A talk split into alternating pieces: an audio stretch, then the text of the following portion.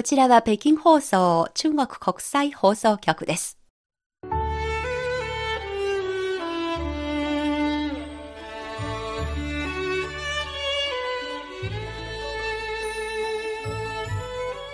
皆さんこんばんは。ハイウェイ北京中国情報ラジオ。火曜日2時間目はいつもは CRI インタビューのコーナーですが、10月1日に初放送する今日の番組。本日は新中国成立70周年国慶節スペシャルの続きです。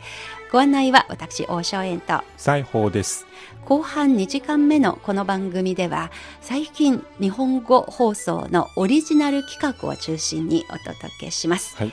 まずは CRI 日本語部をタンタン部長による横井豊日本大使の独占インタビューです。そして後半から先週指導と公開講座で北京入りしました。日本の紫綬褒章の受賞者で尺八奏者の三橋紀風さんのインタビューです。最後は日本のリスナさんをはじめ各界の皆さんから届いた新中国70周年へのメッセージをお送りいたします。どうぞ今日も最後までお付き合いください。それではまず CRI 日本語部の王丹丹部長による横井豊日本大使の独占インタビューをお送りします。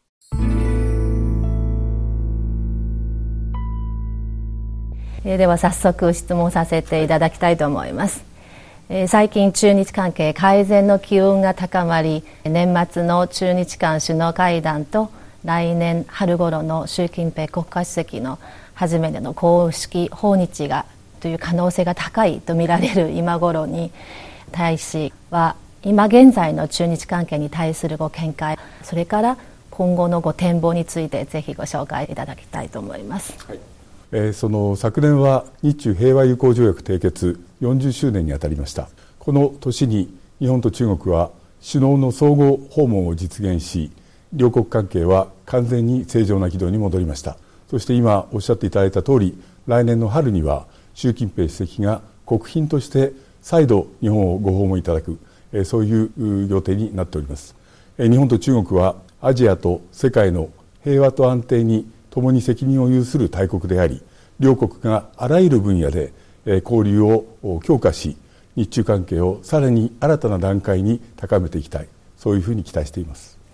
それから来年とかもう少し先のことを考えると何がこういう新時代の新しい中日関係の中には何が一番大事だと思われますか？はい。ちょうど今年は日中青少年交流強化年という年にあたっておりますが我々にとってやはり非常に重要な要素は日本と中国の青少年の交流だと思います。両国は現在修学旅行の強化を中心に議論しておりますし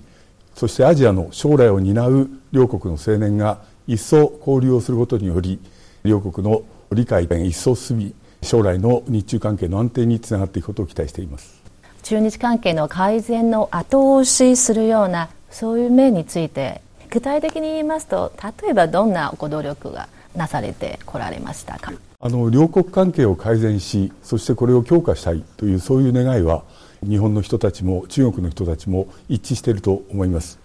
大使館としては両国の人々のこういった共通の気持ちを受け止め共に努力を続けていきたいとそういうふうに思っています。あの私にとってやっぱり一番思い出深いのは昨年10月安倍総理が7年ぶりに中国を訪問された日本の首相として正式訪問をされたその思い出が最も深いものがあります。特に天安門広場に中国と日本の両国の国旗が根本と翻る姿について我々大きな感動を覚えました。両国の関係が完全に正常な軌道に戻り両国関係がさらに新たな段階に向かって発展していくそういうことを確信したそういう一瞬だったと思います。まもなく中国は新中国成立70周年という日を迎えます。これについてどんなご感想あるいはメッセージとかは、え、ございましたらぜひ聞かせてください、はい。え、中華人民共和国成立70周年に際し心からお喜び申し上げます。建国から70年特に改革開放の40年において中国が驚くべき発展を遂げられたことに対し中心より敬意と称賛の気持ちをお伝えしたいと思います。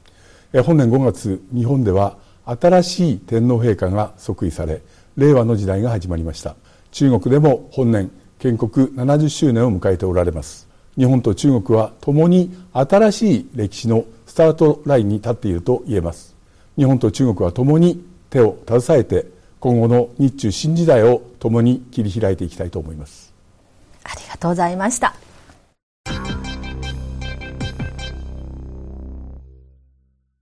新中国成立70周年国慶節スペシャル。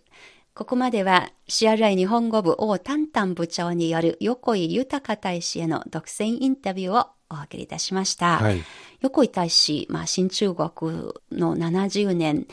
驚くべき発展があったというふうに評価し、うん、えー、そして敬意と称賛の気持ちを伝えてくださり、今の中国と日本の関係発展、非常にポジティブに捉えていて、はい、そして将来はやっぱり青少年の交流によって両国の安定した発展につなげてほしいと、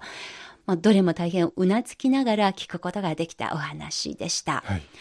ここからはですね、文化の視点から次のインタビューをお届けしたいと思います。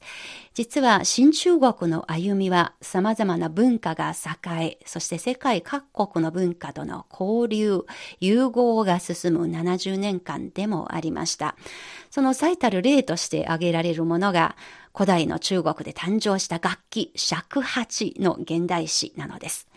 尺八は発祥の地である中国ではその後すっかり姿が見られなくなっていました。ところが近年になって、まあ、じわじわと大都会を中心に尺八のブームがやってきているのです。うん、その背景には中国の伝統文化に目覚めている人が増えていること、そして日本のアニメ、コミック、ゲーム、ACG の BGM まあ、背景のバックミュージックなどで耳にしてその音色に魅了された若者たちの存在などがあります。そして、まあ、かつて中国にありまして、それが日本に渡った尺八ですけれども、日本ではどのようにこれがですね、伝えられていて、またそれが尺八が今の中国の若者にどう影響しているのかという内容をめぐりまして3年間にわたる綿密な取材を通して制作された中国のドキュメンタリー映画尺八一世一世この映画も今年の5月に全国で公開されました。本日、ここからですね、取材する方、尺八の演奏家の方です。三橋紀風さん。という名前で日本では紫綬褒章の受賞者でもあります。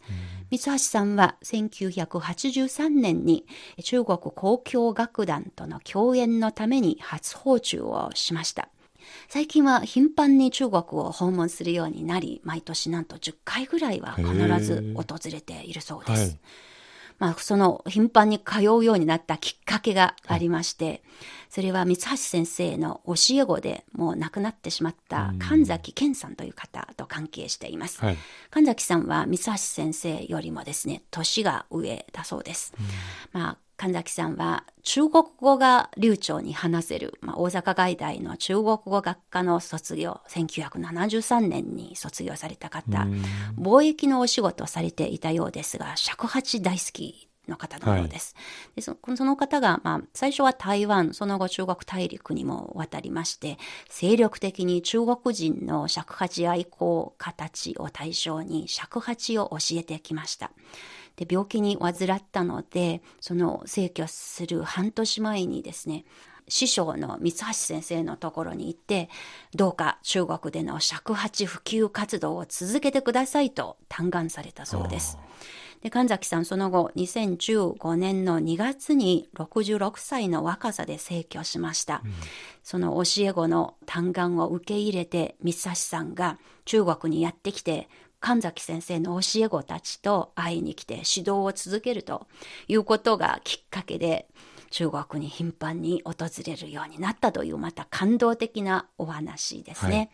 そういうわけで9月27日先週金曜日でした。北京の尺八愛好団体などの招きを受けて公開講座と特別指導を行うために北京入りしました三橋紀風さんにインタビューを行いました。ここから三橋さんのインタビューをお聞きください。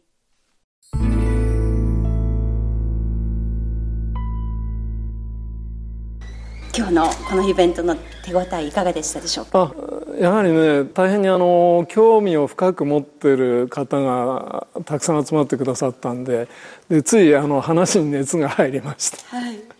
そうですね。非常に熱心に聞いていた方が多かったですね。ですね、はい、ところで初めて訪中したのはいつ頃だったんですか？えっ、ー、とね確か1983年なんですよ。えー、えー、もう約40年になります、そういうことですね。年前のことですね、はいはい。最近では中国に何回ぐらいね平均出していますえっ、ー、とね演奏だけのために来ることもありますので10回以上は来てるんじゃないかな。多分10回ぐらい、えー、1年間。先生の指導していらっしゃるお弟子さん何名ぐらい中国にいらっしゃいますか？僕はねあの要するにグループのレッスンとそれからいわゆる一人一人のレッスンと両方やってるんですよね。だから計算したことないんですけれどもトータルで100人は越してるでしょうね、えー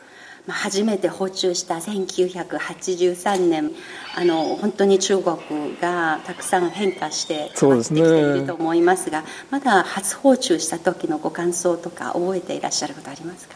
そうですね。あの自転車が多かったのが覚えてますよ、はい。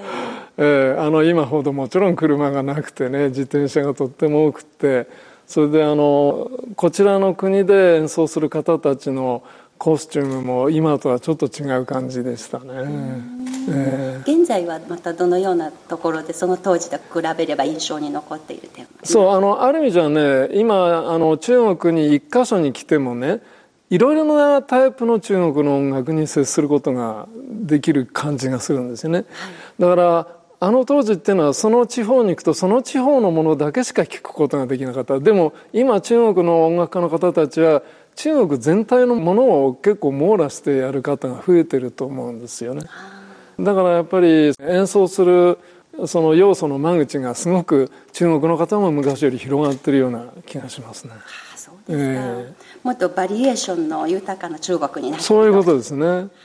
い。今三橋先生は演奏活動のほかに大学でのあの授業またさまざ、まな音楽のプロデュース編曲新しい楽器の開発 CD の録音など、まあ、いろいろ本当にご多忙の日々だと伺っております そうした中でもやはり中国でこうやって地道に、まあ、中国のお弟子さんのことをしっかり考えて活動をされて中国の尺八の愛好家の皆さんとの交流のためにわざわざ時間やりくりしていらっしゃるのですがなぜこれができたのですか？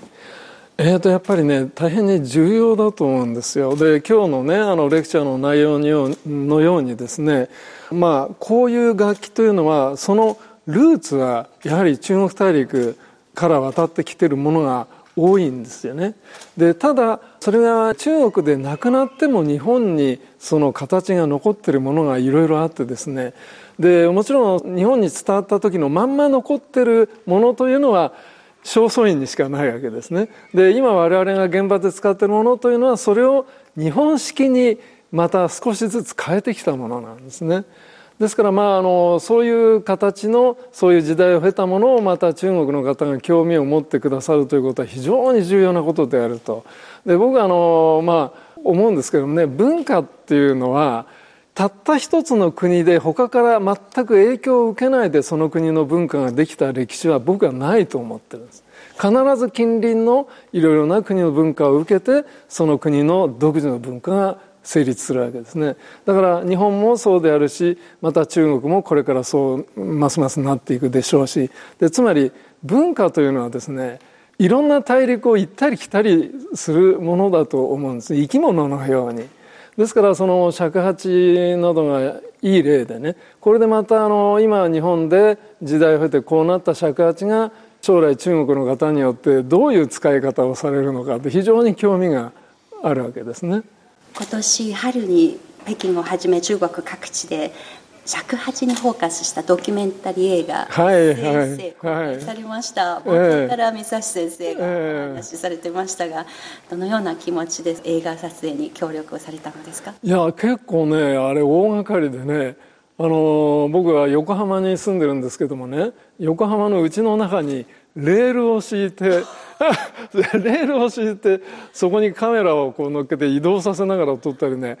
結構たくさんのシーンを撮ったんですけどもね。僕まだあの映画見てませんからあのわからないんですけど。まあそれがあの僕結構重要な話をしたと思いますんでねあの中で。要するに尺八という楽器のその精神背景とか一番大事なところの話をしたと思うんででそういうものがね中国で公開されてるっていうのは非常に楽器にとってもありがたいことだなと思います。楽器にとってありがたいそうですね。えー、えー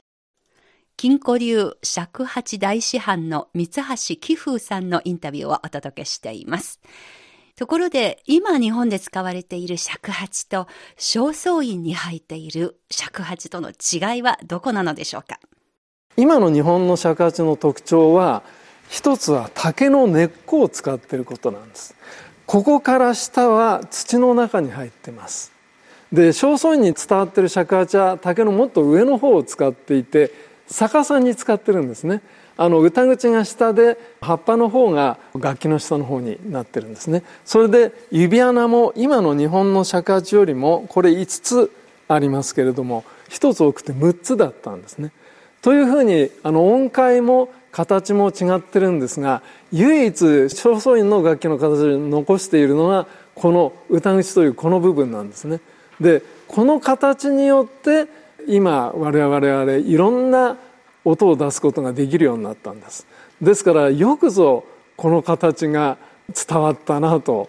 本当に思ってます。これからもこの歌口によるもちろん難しいんですけれども非常に表現力豊かな音というのは未来永劫に不滅だと思ってます。未来永劫に不滅する音色。この表現に大変感動しました。ところで最近海外における尺八のブームについて三橋さんどのように受け止めているのでしょうか？えっ、とねこれはいろんな理由があるんですけどもね何しろ持ち運びに便利だということですよね、はい。えー、それとあの実はね日本の他の楽器というのはね専門家がすぐそばにいないとメンテナンスができないものが多いんですよ。あのお琴も三味線も琵琶も鼓ねなんかもみんなそうですね。ところが尺八は割れなければ一応その維持できるわけですね、でもね結構割れるんです。うん、でもまああの割れたら割れたで修理はできますんでね。あのそれを送ってもらえば日本で修理してまた送り返すことができる。でそういう意味でまああの軽便な楽器であるというのが一つの理由ですねでそれともう一つはねこれ1980年ぐらいがその最初のブームだったんですけどアメリカから始まったんですよ。でつまりね健康食品を食べてこの尺八の音楽がね全ミュージックという捉え方だったんです彼らは。で健康食品を食べて全ミュージックの尺八を聴きながらメディテーション瞑想するのがあの精神にも体にも良いという考え方がブームになってですねそれでアメリカで一つの尺八ブームが起こったのが最初ですね。でそれがだんだんだんだんその楽器としても音楽としても海外でそれが人気が伝播していってそれで今に至ってると思うんですけれどもね。なるほど。で一つのね一番大きな魅力は禅と結びついてるというところ。だからやっぱりその精神文化であるところの禅とこの音楽が結びついてるところがやっぱり特に欧米の人にとっては非常に魅力的な要素の一つだと思います。アメリカでスタートしたこの尺八をはじめ、うん、日本文化に対する注目度。今中国の若者の中にも高まり続けていますけれども、はい、三橋先生また同じくあの同じくアジアにあって日本の近隣の国としての中国の若者の尺八に対する注目これはどういうふうに評価されますか？いや本当に熱心なんですよでねこれ日本人の批判をするわけじゃないんですけれどもね。日本人はねついこういう自分たちの文化に対してねちょっと安心しすぎなんですよね。やるつもりになればいつでもすぐそばにあるから勉強できると思ってるんです。でやっぱりとりあえずその前にもうちょっと他にやりたいことがあったりして後回しにするんですよね。ところが中国の人たちはこれが面白いと要するにターゲットを決めたらですね本当に熱心に練習するんですよ。で歴史まで一生懸命研究しますね。で日本で尺八をね趣味でやってる人はなかなかそこまで興味を持つ人がいませんね。つまりいわゆるお稽古ごとに、えー、終始しちゃう。でそういう意味ではね中国の若い人たちのこのエネルギーは凄まじいと思います。本当に。そうです、えー、日本人にねもっとねそれを知ってもらいたい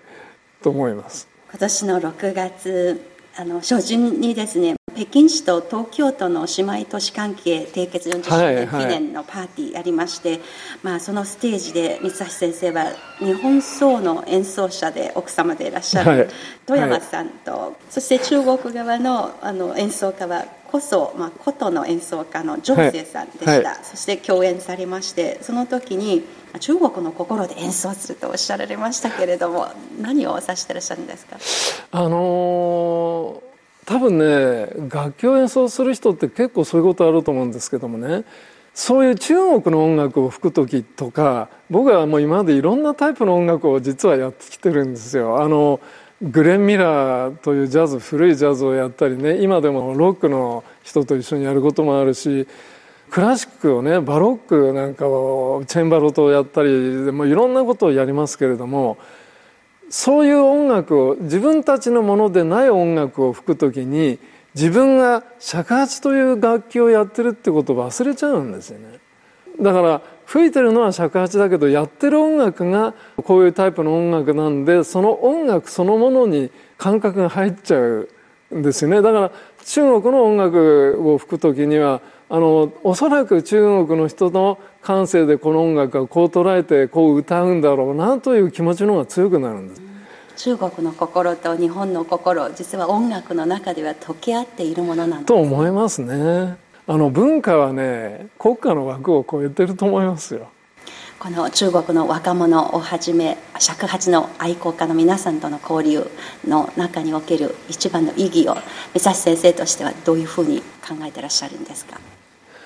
まあやっぱり同行の死といいますかね。もう国境も言語も超えてやっぱり同じことを真剣にやってる人たちっていうのはある種家族みたいな感じですね。金庫流大師範三橋貴風さんのインタビューをお送りしてまいりました。三橋さんからも新中国成立70周年へのメッセージを預かっております。中華人民共和国建国70周年誠におめでとうございます今後ですね中国も近隣のいろいろな国々の文化との交流をますます深めていただいてお互いの違うところ共通なところを認め合ってこそさらに明るいアジアの未来が開けていくと僕は思ってます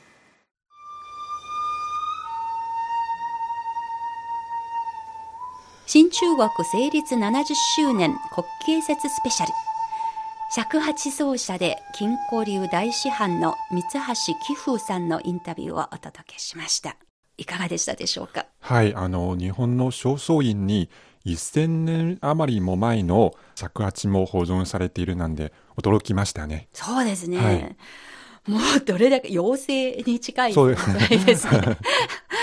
まあ写真でしかあの見ることができませんが、しかしそれを聞くだけで感動しますね。はい。はい。もう永遠の命。そして、まあ中国の愛好家たち、尺八に目覚めました。今後またどのような新しい音色の音楽を奏でることができるのか、うん、三橋先生非常に期待していますが、はい、私たちもまた、まあ文化が生き物ですから、これから、まさに今変化遂げている最中ですので、期待したいと思います。はい新中国成立70周年の国慶節スペシャル。ここからは短い各界の皆さんから届いた新中国に寄せる期待をお届けします。はい、まず、福田康夫元首相です。70年。これはとてもね、長い期間ですよね。その間にいろいろなことがあったでしょう、はい、大変な経験もされましたよね、はい、でそういう経験を通して今現実目の前にある中国はねどれだけ変わってるのかということをね70年前の人は考えたことあるかな。まずそれをね皆さんに考えてほしいと思いますよ。そしてね今あるこの中国をねこれからも大事にしていこうということが一番必要なことなんじゃないでしょうか。で大事にするということは今あるね現状に甘んずることなくですねさらに改良を加えてある時には改善してですね良い国を作っていくというそういうことですよね。ただね中国はうまく成功してうまく発展しましたね、他の国はそれほど発展しませんでした。仮にあった時にですねじゃあその中国は一体何をするのか何をすべきなのかこれ考えなきゃいけないですね。そしてまた大きくなればなるほどね全体のをねどうやってうまく管理していくかということも考えなければいけませんね。要するに全体に対する責任がだんだん大きくなるんですよ。でみんながね同じようにうまくやれるように仕向けていくというそういうことが必要なんじゃないでしょうか、はい、ですから中国国民はですね世界全体を考えてそして調和した上にね自分の国も発展していくということを考えなければいけないということですよ。福田康夫元首相のインタビューでした。中国は大きくなって発展した時に、まあ、世界に対する責任も大きくなるというご指摘、本当におっしゃる通りのことだと思います。はい続きましてこちら、日中友好文化交流促進協会副会長で、音楽家の谷村新司さんも CRI に対してメッセージを寄せていただきました。お聞きください。新中国70周年おめでとうございます。心よりお祝い申し上げます。70周年ということは70歳。こうやって喋ってる谷村も実は70歳。同い年です。だから中国と谷村にはやっぱり不思議な縁があるんだなと改めて思います。初めて中国を訪れましたのは1981年の夏日中の青少年文化交流の一環として北京を訪れました。その時に見た抜けるような青い空は今も忘れることができません。経済が発展して高いビルがいっぱい建って街の様子は随分変わっていきました。でも変わらないものはいつも一つあります。それは中国の人たちの熱い心とおおらかな気持ちこれだけはなくさないでほしいなと思います。また近いうち皆さんとステージでお会いできることを心から楽しみにしております。谷村新司でした。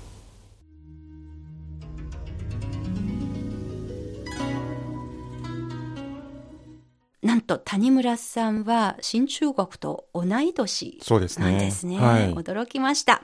まあ、中国人の熱い心とおおらかな気持ちは変わらないという、うん、もう本当に温かい目線で中国を見ていらっしゃる谷村さんに感動しました。はい、続きましてこちらの方です。東日本国際大学西園寺和照客員教授です。中華人民共和国建国70周年おめでとうございます。この70年は紆余曲折のある波乱万丈の70年だったと思います。しかしその主流は進歩と発展の70年だったと思います。これから中国はさらに輝かしい成果を上げ同時に平和的発展の中で人類に対し国際社会に対しさらなる大きな貢献をされることを心から望みます。やはり中国が発展して成長した後の世界に対する責任ということが強調されていました。続きまして、経済と金融のプロでいらっしゃる、元シティック証券国際主席の徳地達人さんです。中華人民共和国成立70周年おめでとうございます。私中国に13年ぐらい青少年期いたんですけれどもそれからこの比較して今の中国っていうのは大変大きく社会的にも経済的にも成長しました。でこれはもうひとえに勤勉な中国人民とそれから改革開放政策の賜物だと思ってます。ぜひこれからも世界平和と国民の幸せのために中国がますます発展することを祈っております。大きく変わる世界の中で日中間の関係っていうのはますます重要になってます。ぜひこれからも日中両国が相互理解を深めて交流がますます深まることを記念いたします。続きまして、企業界の代表として中国で、まあ、中国語による5本も出されている日本の経営者、うん、キャノン中国有限コンス社長兼 CEO の小沢秀樹さんです。中華人民共和国建国70周年おめでとうございます、えー、キャノンは中国での30年間生産開発販売において成長発展してきております。中国の経済発展や投資環境の改善によるものと思っております。心より感謝いたします。今後もキヤノンは中国の社会や人々と共に成長していきます。让我们一起ルーチシューズ加油感感動万歳いや、とてもパワーのある中国語で、もう習近平総書記がある年の新年のご挨拶に話していた言葉ですね。うん、腕をまくって一緒に頑張りましょうという意味の中国語、はい、とてもお上手に話されました。はい、小沢さんでした。ありがとうございます。次は大変若い方ですが、もう現代美術家として東京でも中国各地でも個展を開いてこられた、現在中央美術学院博士課程に在籍中の江上悦さんです。新中国建国70周年おめでとうございます。現代美術家の江上悦です。私は7年前に北京に来ました。現在中央美術学院にて博士課程に在籍しています。油絵を勉強していますが、油絵というと皆さんヨーロッパやアメリカに留学するのが普通だと思いますが私は東洋人にとって油絵はどのようなことを意味しているのかまた東洋人の油絵は可能性はどこにあるのかそれを追求しに中国に留学しました。また中国で私の名前江上悦が中国の東北弁の一袋のお米に聞き間違えられそれを切り口にコミュニケーションの可能性はどこにあるのか言葉の起源から人間の本能を問い詰め言葉による社会を再興するようなコミュニケーションの可能性を問い詰める政策をしております。今後東洋の油絵の研究に貢献できるよう日中の芸術交流がますます盛んになるよう期待しております。新中国建国70周年おめでとうございます。江上悦でした。現代美術家江上悦さんのメッセージでした。たくましいですね、はい、ぜひ今後もご活躍祈っておりますさて、この他にも数多くの皆さんからたくさんメッセージをいただきました。いちいちここでご紹介することができませんが、最後にですね、まとめて皆さんのご挨拶を続けてお届けしてまいりたいと思います。紹介される方たちのお名前をここでまとめて紹介させていただきます。はい、失礼をお許しください。まずは、書画家の小林不要さん。続いて、長野県日中友好協会理事長の布施正幸さん、工学院大学講師学院学院長の高橋恵子さん、それからビクラスの代表ビジネスコンサルタントの中野博文さん、そして無地ホテル北京総経理の浜岸健一さん、そして中国で活躍している俳優の箕輪康文さんと、新潟県にある中国語教室の皆さんです。そして最後はなんとも素敵なメッセージも届きました。はい、えー、私たち CRI 日本語放送をいつも熱心に聞いてくださって、受信報告や感想もたくさん寄せていただいているリスナーの二方です。まずは東京都にお住まいの三輪徳弘さんと愛知県にお住まいの入本直政さんです。美和さんのお顔を初めて拝見することができましたので、とっても嬉しかったです。はい。西郷さんも興奮していたようですね。まあ、ということで、どうぞ皆さんお聞きください。70周年おめでとうございます。私は中国の方が大好きなので、70周年ということは本当に重く感じます。中華人民共和国成立を宣言してからもう70年を迎えました。我表示熱烈的祝福。新中国成立70周年おめでとうございます。80周年も90周年も100周年も日本語部そしてリスナーの皆さんとお祝いしたいと思います。建国70周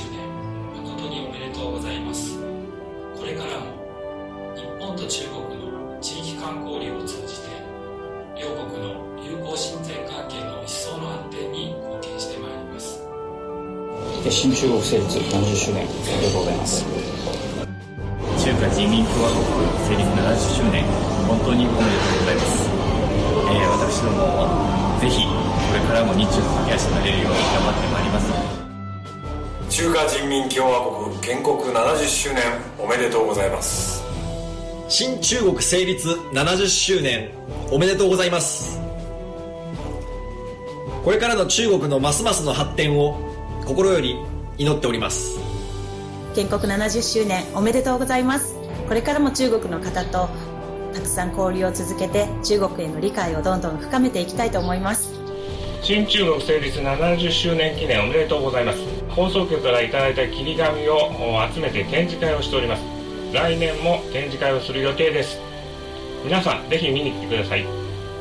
新中国成立70周年おめでとうございます、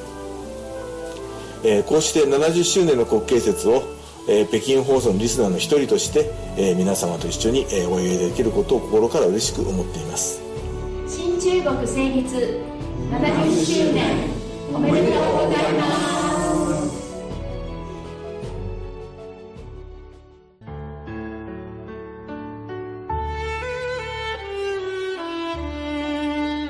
ハイウェイ北京中国情報ラジオ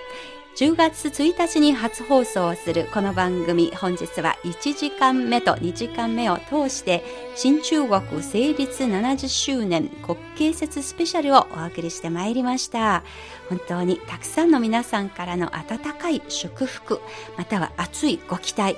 ここで心より感謝申し上げます、はい。まあ、中国人としては今後も中国は世界の中でしか成長することはできないということ。また近隣の日本と共に世界各国の皆さんと平和的に仲良く一緒に発展していくこと。これが私たちごくごく一般的な中国人が心の中で一番望んでいることじゃないかなと思います。はい。私たちはこうやって日本の各界の皆さんと一緒に新中国70周年の誕生日をお祝いできてとても光栄に思いますし嬉しく思っています。はい。今後も一緒に仲良く成長してまいりましょう、はい、70年は新しいスタートラインの始まりでもありますので今後とも皆さんよろしくお願いいたします。ハイウェイ北京の新中国成立70周年国慶節スペシャルをお送りしてまいりました。ここまでのご案内は私王正円と。西宝でした。それでは皆さんさようなら。再见。